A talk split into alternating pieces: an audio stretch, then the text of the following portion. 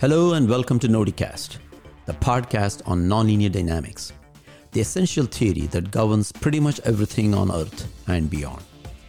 I'm C. Nataraj of Villanova University, senior editor and host of Nodycast. Nodycast is an outreach of nonlinear dynamics, the journal published by Springer Nature.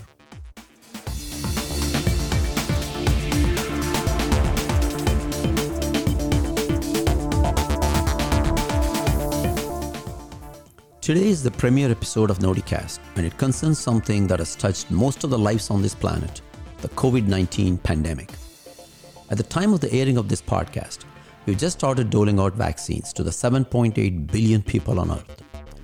More than 107 million people have been infected all around the world, and we've lost more than 2.3 million to the virus. The economies of most countries have been severely affected, and accurate modeling has never been more important. Already, the nonlinear dynamics community has made many fascinating contributions to the modeling and analysis of the pandemic. In fact, we at the Nonlinear Dynamics Journal have published a special issue on the problem and currently have a call for a second special issue. Already, many interesting papers have appeared that consider parametric and database modeling, compartmental and agent based modeling, and have studied stability, bifurcations, oscillations, as well as the effect of migration, social distancing, government policy, vaccinations, and so on.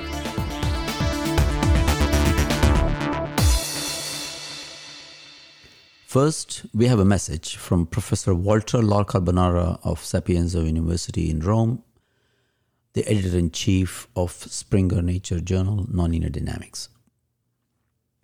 Today, scientific discoveries need to be shared as broadly as possible to have more cross-talking and societal impact. It is the story of connecting the dots in science, a story that can start even listening to a good podcast with interviews to top experts in the field.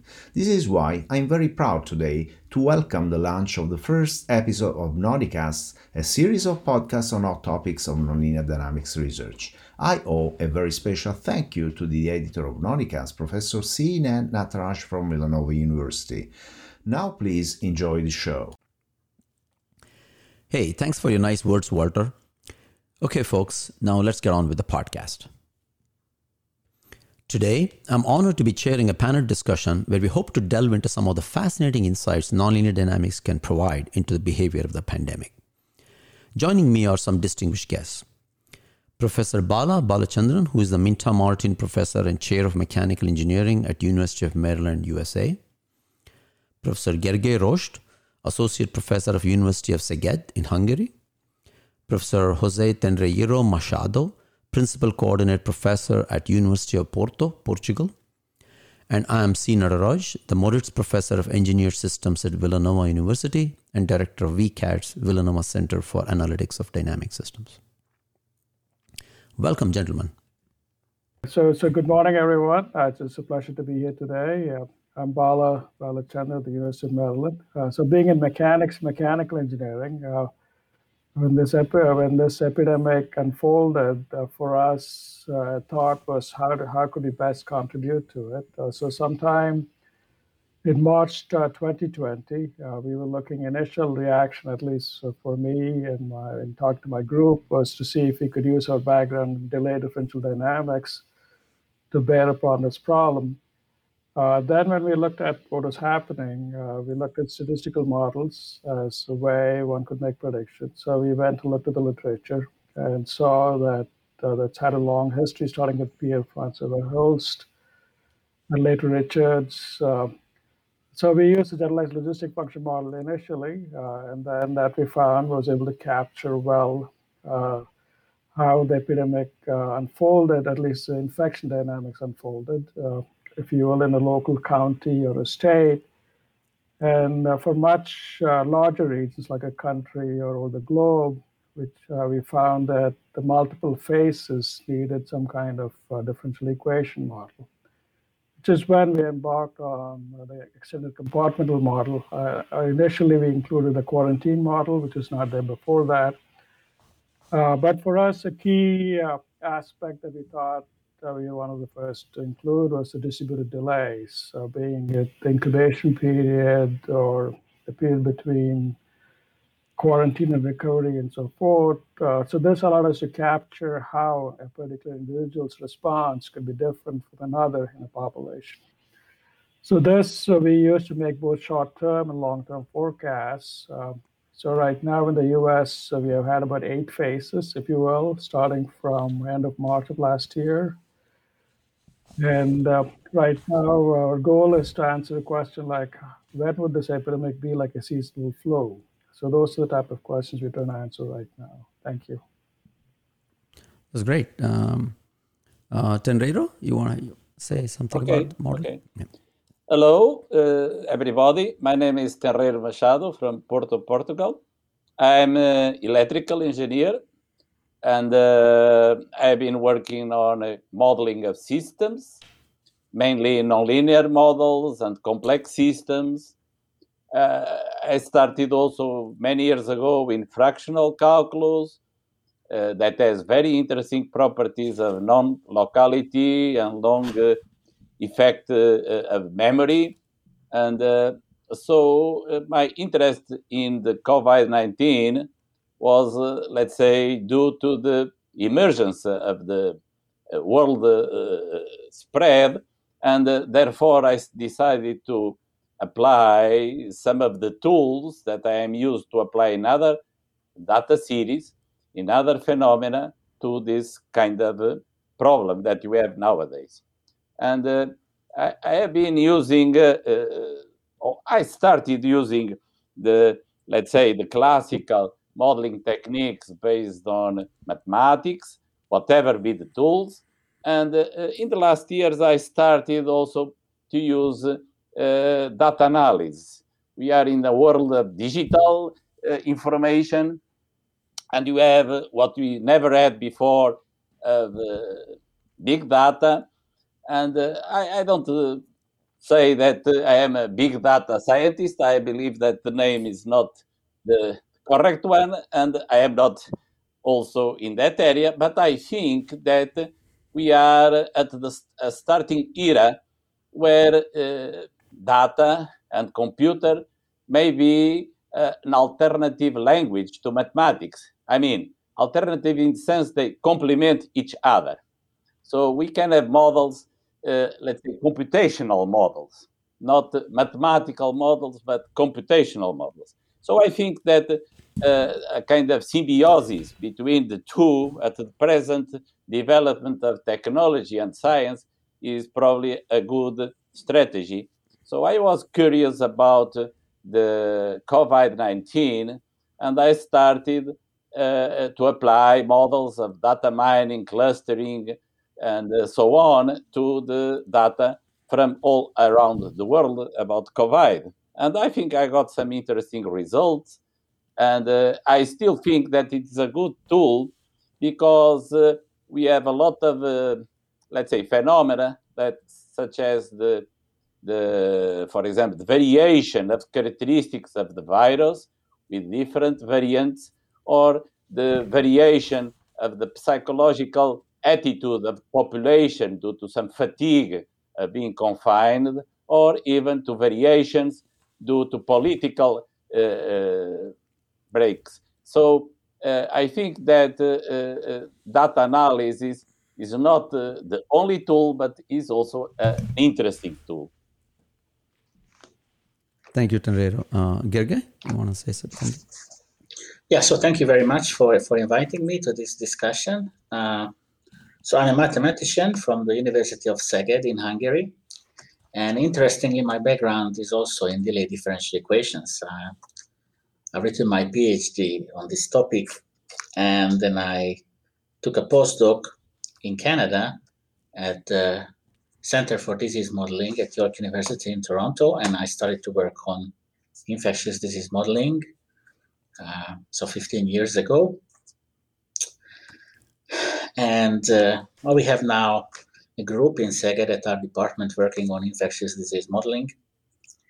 And actually, we started to work on COVID 19 very early. back in January.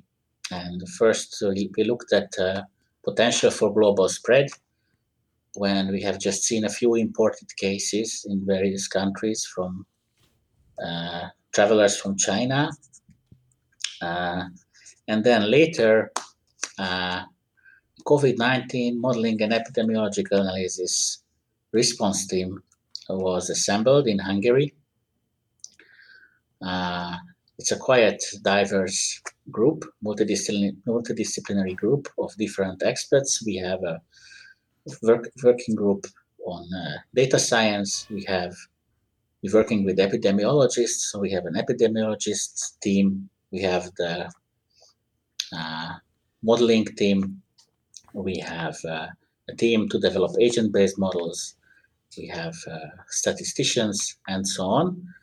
Uh, so, and ever since then, we work very closely with policymakers since last March on, on, a daily basis. We're doing analysis and uh, various reports to the government and uh, yeah so first we, we analyze the situation trying to make uh, forecast what's going to happen we, we investigate scenarios for different possible interventions what is the current interest is of course uh, the emergence of these new variants and also now we are in a race with our vaccination program and the spread of these new variants so we're trying to put together a plan for future relaxation of the measures which we have in place at the moment. Mm. But at, this is now very, very volatile situation because the, we don't have a very good monitoring of the of the new variants. So it will be very uh, very interesting to see in the coming months how this race between the vaccination and the spread of the new variant will unfold. Yeah, thank you, Gergely. Um, so maybe I'll, I'll, just talk a couple of minutes about uh, you know our own work here at Villanova, where I'm a professor and I direct a research center called VCADS. Um, so what we did was we looked at the, and I come, my background is mechanical engineering, like Bala uh, in mechanics, and uh, so it's you know to me it was just a set of differential equations. So we had to do, unlike you, Gergely, we had to really figure out what this is all about. You know what what what, what even these parameters mean. So we looked at a differential equation model, but what we did was we modified that um, to model mathematically model government action and uh, public reaction, social reactions. So we were interested in uh, basically seeing, you know, uh, what trying to predict how the policy decisions decisions would make an impact on the mathematical results. So uh, the idea was, you know, can we manipulate the variables to get the reproduction number less than one? Right? We know that that's the key key parameter. Also, I think we wanted to see can we expand our fundamental insight uh, using nonlinear dynamic principles. So couple of things we did, which are probably different from standard models. Uh, we we kind of modeled that uh, because in, infectious people can be contagious before they show symptoms. Uh, we modified the SEIR models, what's called the SEIR model, by introducing you know two different parameters to model contact with susceptibles, with infected and exposed. And then we introduced sort of a new um, a new state variable to model social uh, dynamics, uh, because the public reaction has uh, Tenreiro mentioned, and uh, it can change with time. And it reacts to, for example, the number of infected people. Um, of course, it also has a cultural context we didn't really consider. And um, we also put in um, you know, government action or policy, and we assume the transmission rate is modified by things like mask mandates, workplace restrictions, and so on. And uh, we started to work on this back in probably April. So then the best data was really coming from um, South Korea at the time. Um, so we ended up using South Korean data to fit our model, and uh, you know they also had did fairly broad uh, testing, which is another issue. Maybe we can talk about um, about how good is the data, uh, and that very clear government policies. So to kind of cut this short, uh, we found sort of fairly standard things that you would expect. For example, we found that government action and social behavior are both necessary to control the epidemic. Uh, but some of the non obvious findings we found um, that we had were that exposed individuals have a greater impact than infected individuals on the transmission of the disease. Perhaps because you don't know that they're transmitting the disease, uh, but you know it actually came out of the mathematics. And uh, another interesting uh, finding was that there is a minimum threshold value for the government response uh, for you to completely control the epidemic. Is, uh, you know, this, and therefore to vanquish the epidemic equilibrium that you would get. So several small tentative steps is not as effective as bolder and significant steps. And of course, you know, this we found early in the uh, last year, but uh, some of the experience kind of bears it out. Uh, for example, a lot of the especially principalities in, you know, in the US have had this staccato response, which has not been as as effective as countries like China and South Korea and Singapore and so on. So I'm interested in uh, kind of uh, exploring this further with you, and maybe we can uh, just start talking about modeling because I think, like I said, all of us are into models. Uh, and we know that the earliest models are about 100 years old. Actually, when I was doing research on this, I found that Bernoulli had actually developed a model for epidemics uh, way back, and which is, uh, of course, there's nothing that he did not do. Um, but the Kermack and McKendrick model, which is well known, you know, is about 100 years old, uh, which we have the you know compartment models. Um, so, can we talk about the spectrum of models that exist today, and um, you know the comparisons and how we may work with them? you know um, pros and cons uh, traditional models compartment models distributed models parameter versus database models that Tenreiro uh, referred to uh, fractional order um, modeling you know how does affects things. Stochasticity i think uh, bala has done some work on stochastic modeling. Um, should you be uh, what's the maybe Gergely can talk about the you know the detail that we need. You know do we need to break it up into different age groups maybe different blood types which have shown different susceptibility um, different regions or countries comorbidities right? So there are all these uh, you know w- what should the models be considering yeah i think maybe i could take a first crack at it i think what is just interested in the gross numbers or to try to understand what the public policy measures might uh, uh, how they might influence something. Maybe a statistical model might work well, but if one needs to tease out parameters that, like the infection rate, beta, or reproduction number R zero that you mentioned, one would need a more parametric model to tease out those type of information. And uh, second, I think uh, the point that Tenreiro made about data, that's very important. I think uh, modeling is not something that's sufficient to capture everything that goes on. Uh, so for us, uh, it's both forward dynamics and inverse dynamics. Uh, so we will need to identify even how many phases that there are in terms of evolution itself. For example, the US, whenever we had a crowd gathering across the country, we found that infection rate spiked up after a few days. So there are those type of things. Uh, one needs to have a data-driven model uh, in concert uh, with the data that we get. Of course, a bigger question that one might ask is, what about neural networks? Uh, I think neural networks are attractive, but I, I I feel like right now uh, it's more like a black box type of approach. When one uses them, the number of parameters that one needs the neural network is quite uh, quite huge compared to what one might have with a model like what we have used. So one has to use them with care, but at the same time, those are attractive again uh, to capture things that we cannot. Uh, a big thing for us, the modeling. Um, is how do we capture the influence of public policies like masking or social distancing or even uh, a rally, having them and not having them. And so those things have been helpful. at the campus level, uh, we would look at the daily increment rate and see when the tail is falling off. If the tail is a long tail or a short tail, at least to help the policymakers decide when they should reopen campus. So those are again very useful insights we could glean from the model itself. Uh, hmm. Thank you. Well, maybe uh, now, well, uh, I think that the mathematical models are uh, obviously uh, a good point to start.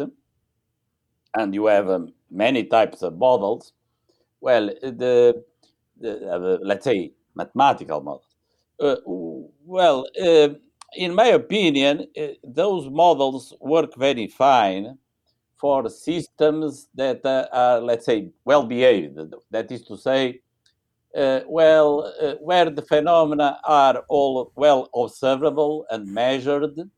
And note that at COVID 19, we cannot observe really in real time, let's say, phenomena because there is a delay between the infection and the, let's say, the demonstration uh, by some measure of the infection takes about two weeks, let's say.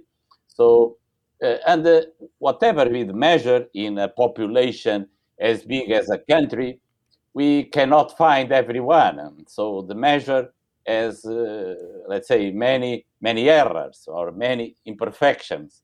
So um, I find that in this kind of phenomena, some uh, approach, like in complex systems, uh, that is to say, uh, where several tools are used simultaneously, uh, may be more reliable.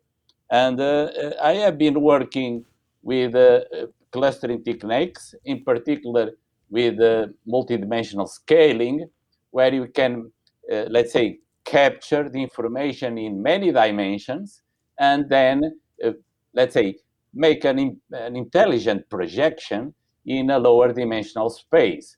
Because, in fact, is uh, that point is same problem as with mathematical modeling. You can increase the complexity of a mathematical model by including this phenomena, that phenomena, this uh, parameter that is not fixed and varies in time, that delay, and whatever. But the more complicated uh, the model becomes, the more difficult is to get, a, let's say, clear conclusion. And that's why in control systems and in modeling, we have model reduction uh, of the complexity. And moreover, the more parameters, the more complicated is the model, usually the more sensitivity, more sensible is the, the, the model to some variations or to some error in measurement or whatever. So uh, it's a, a, of course a reliable approach in the classical terms, but for complex systems with many variables and many, let's say, difficult to understand phenomena, uh, often we get uh, not uh, a good, let's say, a good perspective of what is going on. So I'm using multidimensional scaling where you can take advantage of many measurements. Although, unfortunately, in what concerns COVID 19, usually governments only look at the infection and at the mortality. Uh, but I believe it should be learned the lesson to measure more things uh, the gender, the age, uh, many things so that uh, the information captured in, let's say, many dimensions will give a much better, uh, let's say, state of what is going on. This is a good point for us to take a break. We'll be right back after this announcement. You are listening to Nodycast, a lively podcast on nonlinear dynamics covering the latest research on new methods, exciting applications, and breakthroughs. I'm C. Nataraj from Villanova University, your host. Nodycast is an outreach of nonlinear dynamics, the journal published by Springer Nature.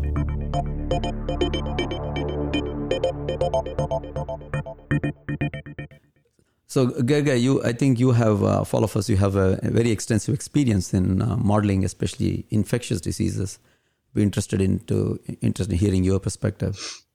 Yeah, sure. So it's very interesting. You mentioned uh, Bernoulli's work about smallpox inoculation. Actually, it was from 1766, and what Bernoulli did, uh, he determined the prevalence, age-specific prevalence uh, of an infectious disease, and calculated the life gain, life year gain we can get from removing or reducing uh, the level of infection in the population.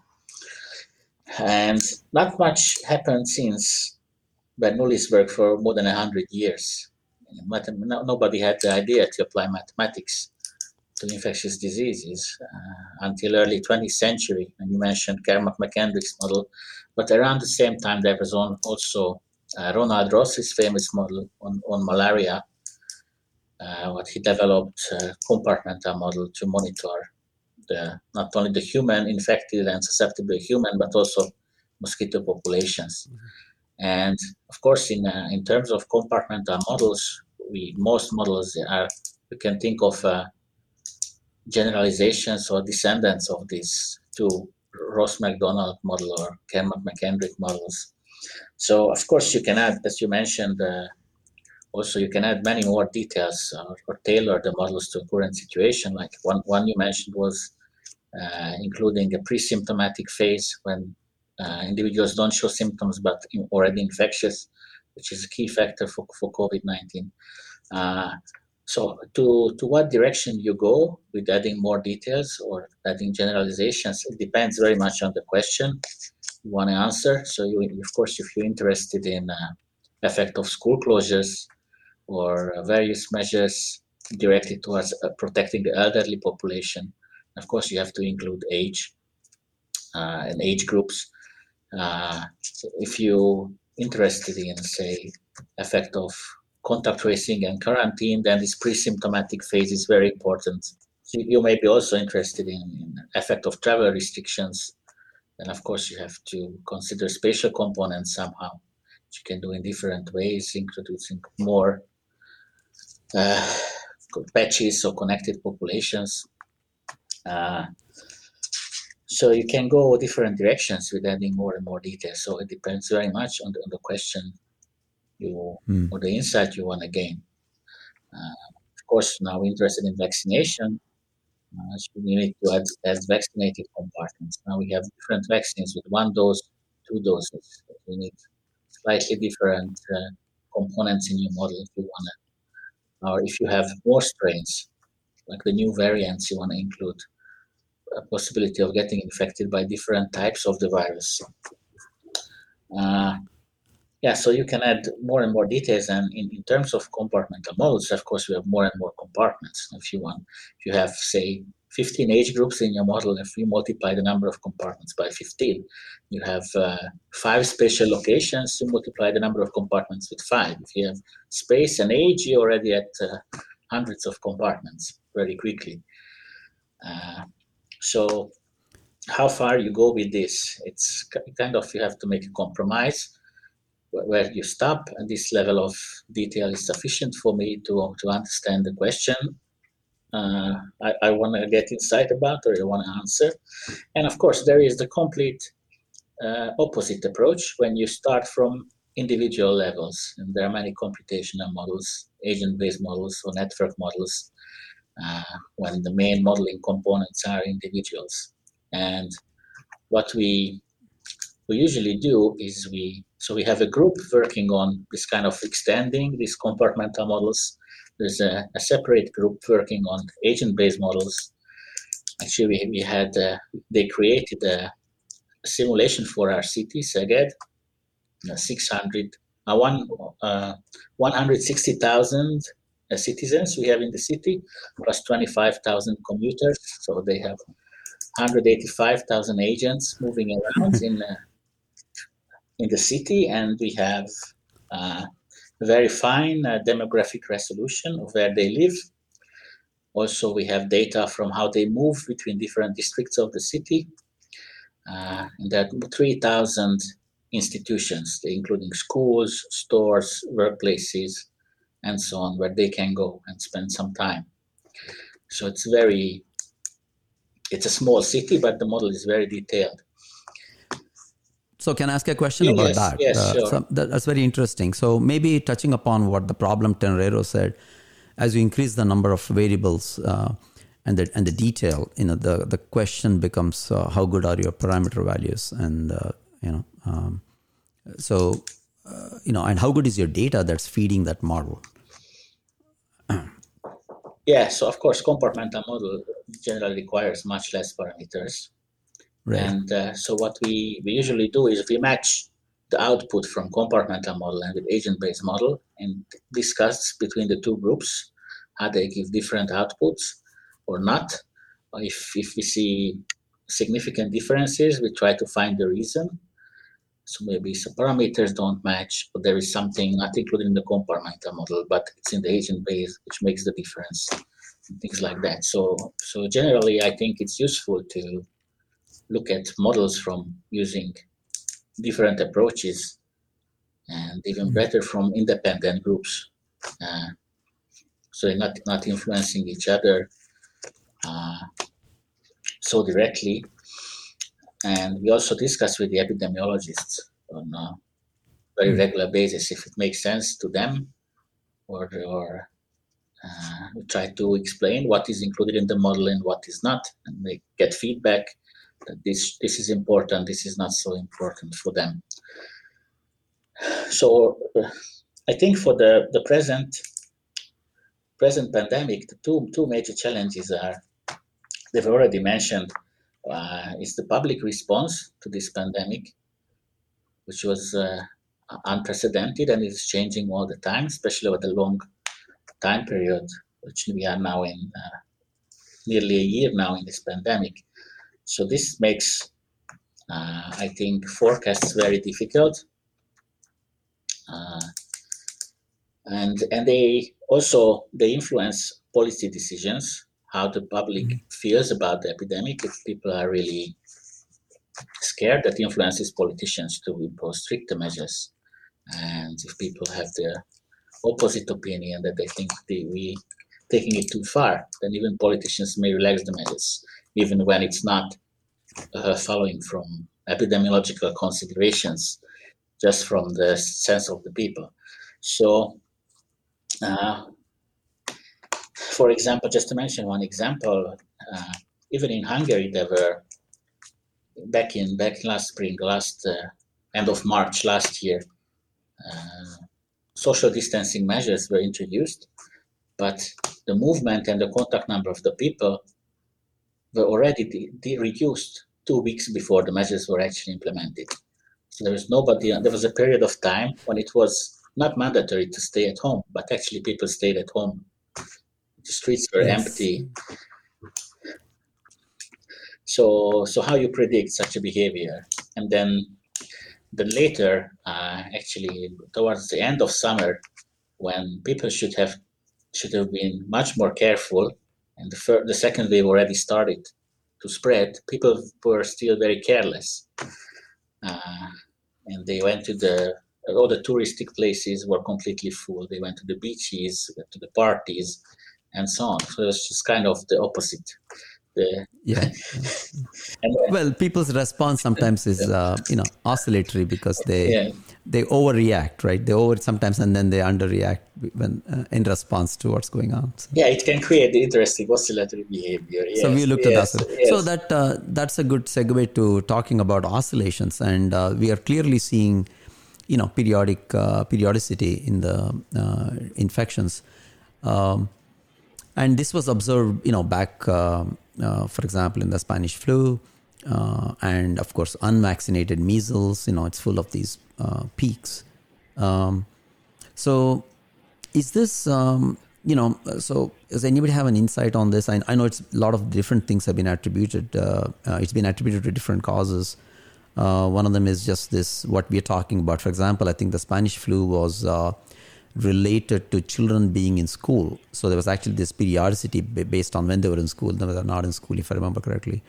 Um, is that what we are seeing right now, or is that something you know predictable, or is it more like a, a natural, you know, like something like a Hopf bifurcation, which happens, which has been shown, shown to happen with uh, nonlinear incident rates? Um, any comments on this? Well, I think uh, at least in terms of the data that we're looking at. Uh, it's clear that you could see a seven week cycle. The weekends show up when there's not much activity, not people not going around. We could see clearly changes corresponding to the seven day week. The second aspect uh, into the oscillations, uh, So that is the high frequency uh, component. High frequency component, right? So if you look at that's why probably even in the media, the report they talk about seven day averages. Yeah. That takes away this frequency. But if you had to look at much broader time scales uh, in terms of years and such, you have to look at the seasonal variation. So there, there are models by Dietz in uh, 76 where he talks about the disease models where, where the seasonal variation could be described by periodic function, harmonic function. So those could help. And if one took those type of things into account, you could clearly see uh, bifurcations in your response. And uh, that is something that you would need for long-term forecasting, at least uh, in, our, in, our, opinion. That's that's what you're finding out. Mm. Well, uh, uh, my opinion is that, uh, of course, I, I, tested quite a few data for all around the world and uh, almost everywhere at weekend or uh, with one day delay, I say the virus take holidays because you at the uh, at Sunday you have the results from Friday, so they are still reliable. But then uh, Sunday, Monday, usually very low numbers. So uh, I say the virus goes to make some holidays, weekend holidays or whatever. and uh, so, of course, there's the, the only meaning is that the people that collect the data and so forth is not working as for the rest of the week. So that has uh, only that uh, meaning, in my opinion. Now, in the long run, I tested, I was, as I was saying, data from all around the world. And uh, people were talking about first wave and second wave, and I found the word very misleading because first it's not a wave as we think of in uh, uh limit cycles, uh, whatever, but uh, each country had almost a different one, and I saw many different countries. So, at the United States was one type, Germany was another type, Italy. So there was no clear similarities in the evolution in time. Of course, we can find some underlying reasons that we say they have a common uh, reason, but the, the, the, variation in time were not what we call uh, uh, usually waves or oscillations or limit cycles. And uh, furthermore, they were very different from each country to each country. Even in Europe, if you compare Germany or Italy or Spain or UK, you get completely different variations in time. So uh, I would say complex dynamics. I wouldn't call them waves. Okay, and uh, for some it seems some, uh, let's say, cycle or limit cycles during some time, but uh, I couldn't generalize say it's this type for almost all countries. Gergely, you have a um, perspective on this? Yes. Uh, what's uh, I'm referring to a very interesting study that was done in Hungary, uh, genomic sequencing of the viruses from, I will call it first wave and second wave for now, in Hungary, because it, it turned out that the, the second wave uh, was they, the viruses spreading around in the second wave are not descendants of those from the first wave. Wow. So they were introduced during the summer, uh, reintroduced to the country during the summer from abroad. So in that sense, the two two outbreaks we have seen was a small outbreak, very small in the spring, and very large in the fall and the winter, and just uh, still being in that in, in that sense, they are two different entities. So it's not just a continuation of the first one, it's really a different one. So, so I would have a follow-up question to that. So, if you look at a country like New Zealand, which I think was very effective at locking down, you would probably not see a second wave unless unless it was due to mutation. Is that does that make sense? It's not coming in from anywhere else. Yeah, I think I think it's very difficult to sustain this uh, uh, yeah. this very, very efficient and strict uh, border control for a very long time. So, yeah, that's also true. Yeah, yeah, yeah. Yeah, I think uh, when, so, when, we talked about waves initially, uh, you know, I was looking at more as a geographical spreading of the virus itself, starting from Asia to Europe, and then U.S., Brazil, and India.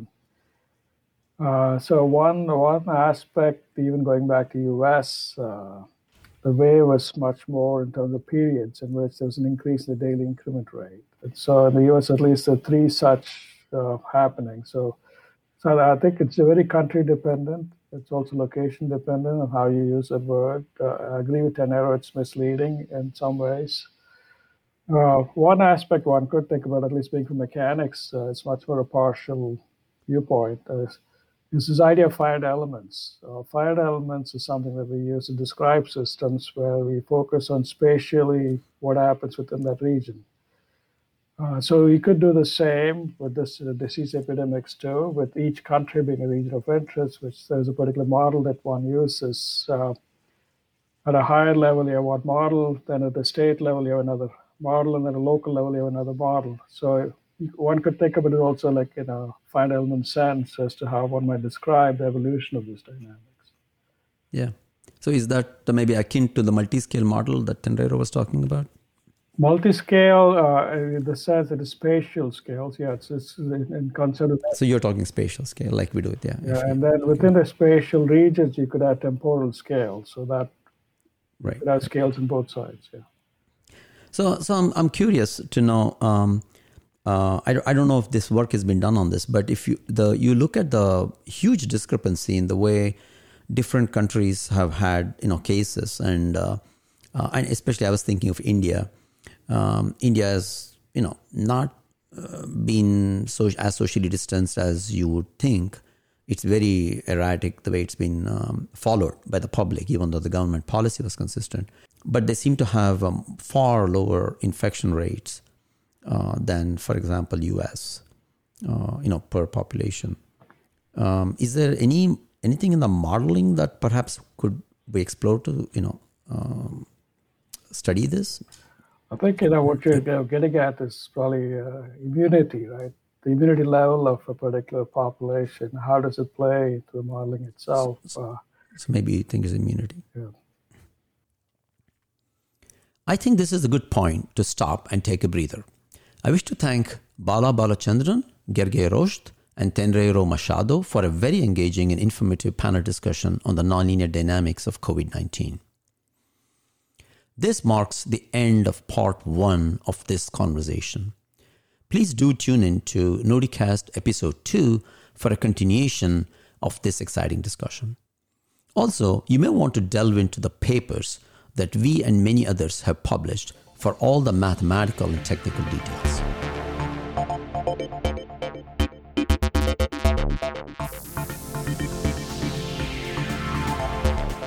The theme music is called Dynamic. It was composed by Stephen William Cornish and was crafted for us by Neha Nataraj.